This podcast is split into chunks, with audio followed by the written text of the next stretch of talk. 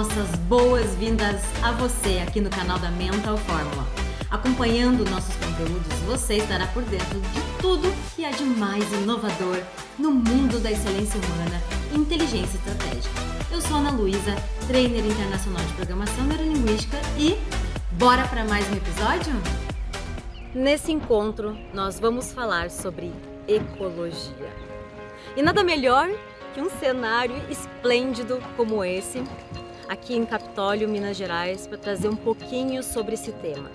Normalmente eu trabalho esse tema quando nós estamos desenvolvendo habilidades de organizar nossas metas. E esse ponto ecologia está dentro de uma estrutura dentro das metas bem formuladas.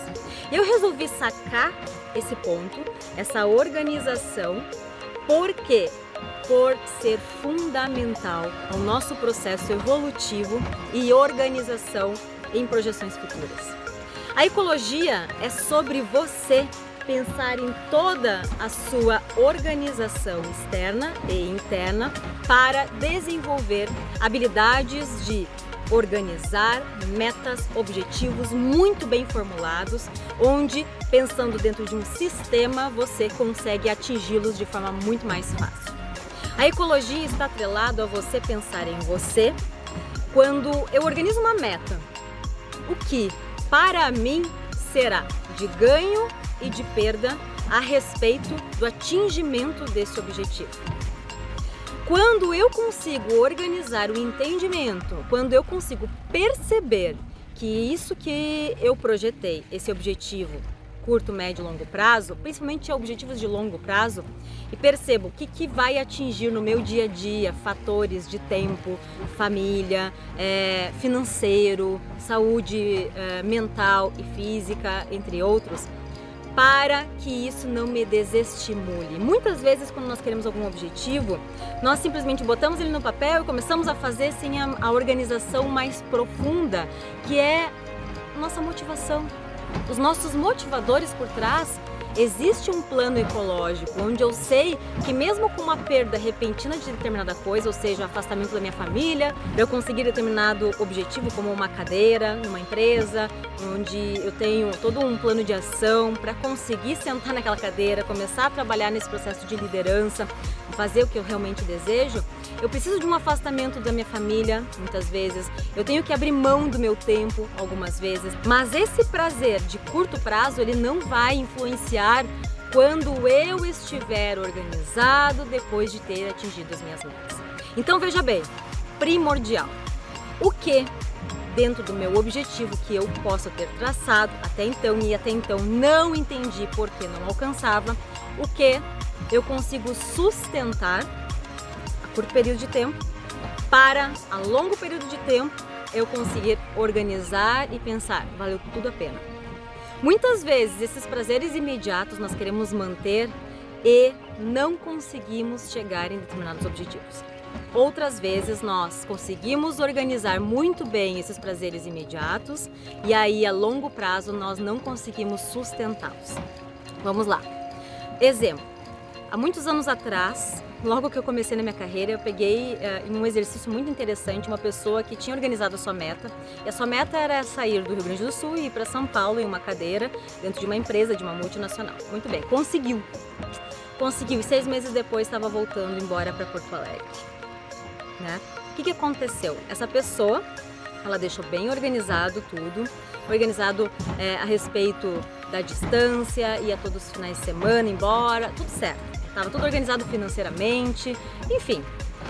Só que depois de seis meses percebeu que esse alinhamento não tinha sido realizado de fato e profundamente com a família.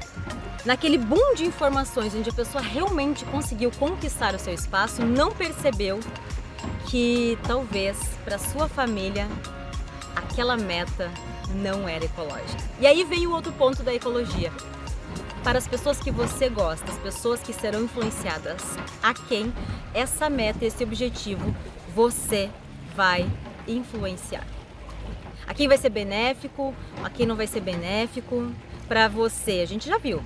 E para as pessoas que você ama, que você gosta ou que você não gosta. Isso vai ser bom? Isso vai ser legal, vai ser leve? A leveza dentro da ecologia de um objetivo, ela faz muita diferença quando nós queremos que aquilo seja seguro, organizado e, logicamente, a longo prazo sustentado. Então, eu quero que você pense a quem será influenciado ecologicamente dentro do seu sistema esse processo. Tá? Além de você, quem outras pessoas serão influenciadas. E a ecologia para aquelas pessoas que talvez você não conheça. Muitas vezes nós assumimos compromissos e tá legal pra gente, tá legal pros meus e pros outros, tá legal também?